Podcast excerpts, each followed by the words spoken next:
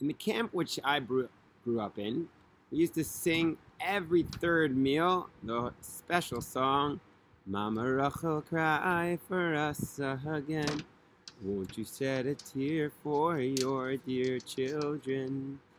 It's a song about Rachel Imenu, the holy, holy mother of the Jewish people, who, according to Jewish tradition, sits there in heaven and prays for her children, as the prophet Jeremiah talks about this beautiful, beautiful image of Mama Rachel. And you might have also heard some stories about Rachel Imenu coming out in the modern day world and saving her children. So if you're someone like me, a little bit skeptical sometimes, a little bit of a rationalist, you might have said, okay, cute, it's a Baba Maisa, uh, it's a nice story, but you wouldn't take it too seriously, and I probably didn't either until I heard the following story. So in 2009, Israel was engaged in another war, essentially in Gaza, and they were going in to, you know, clear out all the terrorists because of all the kidnappings and the bombings, and someone named Rabbi Lazer Brody on his radio show got a call in from a father, someone who was very uh, knowledgeable. He himself was in the elite troops in the Israeli army, and his son was serving in the Givati Brigade, the brigade that gets sworn in right here at the Kotel very often. And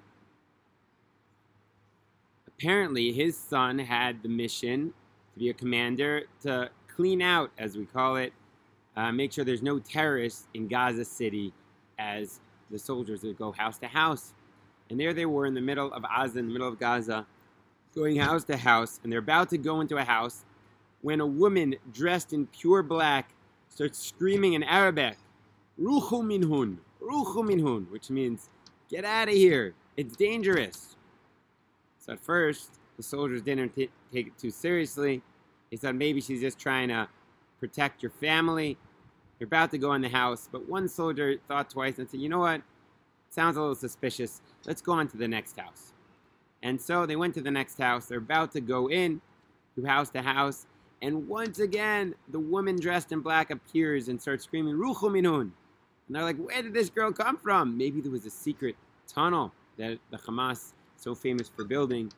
And they were a little freaked out. And they went to the next house. They went to the third house. They're about to go in there she is for the third time, appearing like out of nowhere and screaming, Ruchu minun, Ruchu minun. At this point, all the soldiers saw her. They froze. They're freaked out. Where is this lady coming from? One of the soldiers started screaming at her. She disappeared, and they didn't want to take a chance. They called the Golani Brigade in, and they checked to make sure the houses were not booby trapped. And indeed, they were. They would have went in there, boom, the whole place would have exploded on them. But this woman, whoever she was, saved these soldiers' lives. Now, that was a story the man told over the radio, and everyone said, wow, and the story circulated and the rumors. But no one took it too seriously until Rabbi Shmuel Eliyahu, who's one of the biggest rabbis in Tzfat, and the son of Rabbi Mordechai Eliyahu, one of the biggest miracle workers, told the following epilogue to the story he was told by someone that this is a real story. It wasn't just a Baba Maisa, and he was told a name of someone who actually witnessed the event. And he was asked if maybe it had to do with the fact that Rabbi Mordechai Eliyahu went to pray three times before Kever Rachel, before Rachel Imenu's tomb.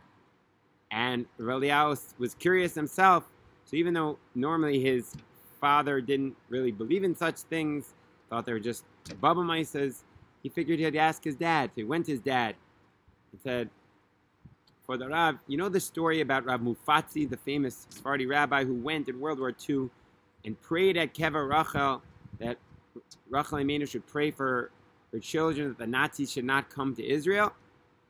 And the Rav said, Yes, it's a true story. And then Rav Shmuel Eliyahu worked up the guts to say, Father, is it true that you went to pray three times for Rachel Imenu, is it true this story? And he recounted the story about the soldiers. And Rabbi Mordechai Eliyahu said, Yes, it's true. I prayed three times, Did she tell you that I sent her? And that was the end of what Ramon Eliyahu had to say about that. Ramon Eliyahu went in and he prayed from the depth of his heart. And he said, Mama Rachel, don't stop crying for your people. Your people are at war. Go before the heavenly throne and pray that God have mercy upon them.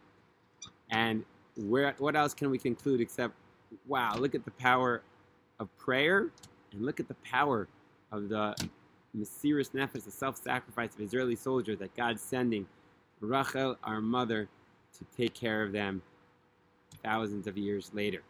So uh, pretty wild and crazy. Hope you enjoyed this edition of Kalman Stories, and I hope to come back with you with even more amazing stories to reinforce our faith. Kavat. Mama Rachel, cry for us again. Check out the song, it's a great one. Won't you shed a tear for your dear children? Have a great day.